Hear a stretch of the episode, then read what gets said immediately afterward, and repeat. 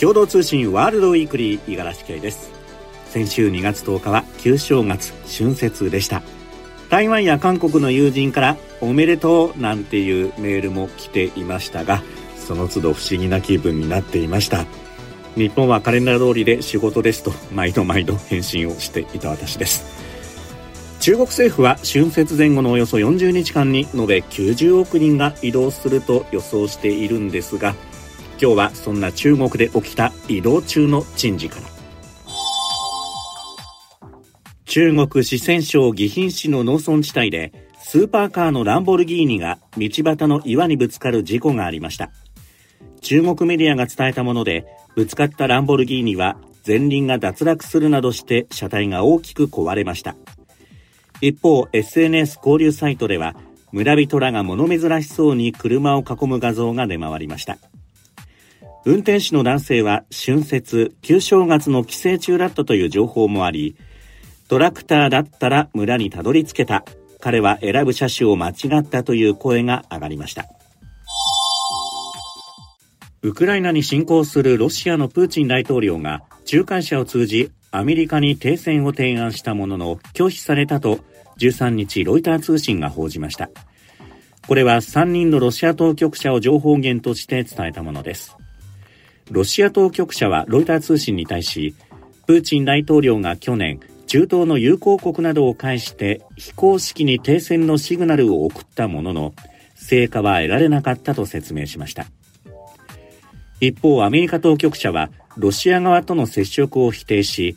アメリカがウクライナ抜きで停戦を協議することはないと指摘しました。ウクライナでは占領された領土の固定化につながりかねない停戦には世論の反発が根強く、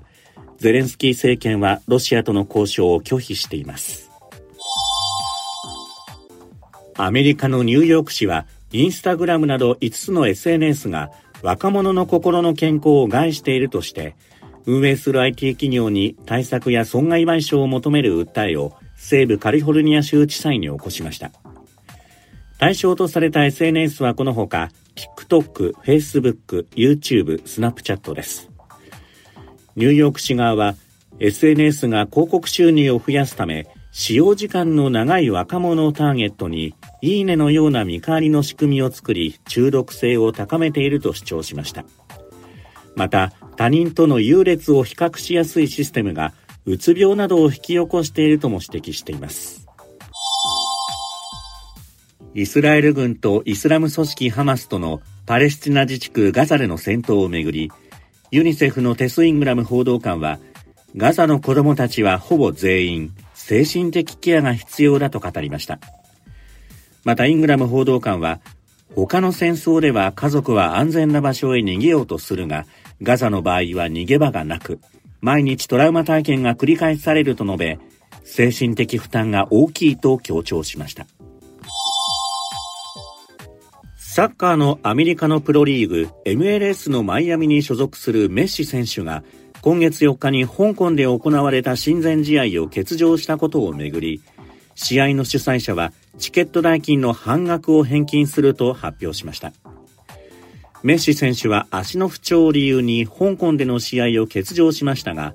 7日に東京でヴィッセル神戸との試合に出場したことでさらに騒動となっていました。メッシ選手の欠場騒動は中国本土にも波及していて、インターネットでは中国人を見下しているという反感が拡大し、商品の宣伝契約を結んでいる企業に契約を打ち切るよう求める声が殺到しています。アメリカ・アラバマ州の地元ラジオ局が AM 放送に使用していたおよそ60メートルの電波塔が盗まれ、放送中断を余儀なくされました。アメリカのメディアが伝えたもので、ラジオ局の代表は信じられないと驚いた様子でした。森に設置されていた電波塔を誰がどのように盗んだのかは分かっておらず、ヘリコプターを使ったのではという人もいます。金属を売って収益を得ることが狙いとみられるということです。そういえば子供の頃にテレビでマジシャンが東京タワーを消すマジックっていうのをやっていた記憶があります。まあ、今思うと、東京タワーが消えたようには見えていたんですが放送は続いてました。共同通信次の配信はキクリポです。東北などの山岳地域で集団で狩りをするマタギの人々。5年前熊と戦うマタギになった20代の若者が秋田県にいます。取材した記者がその精神世界について解説します。どうぞお聞きください。ではワールドウィークリーまた来週です。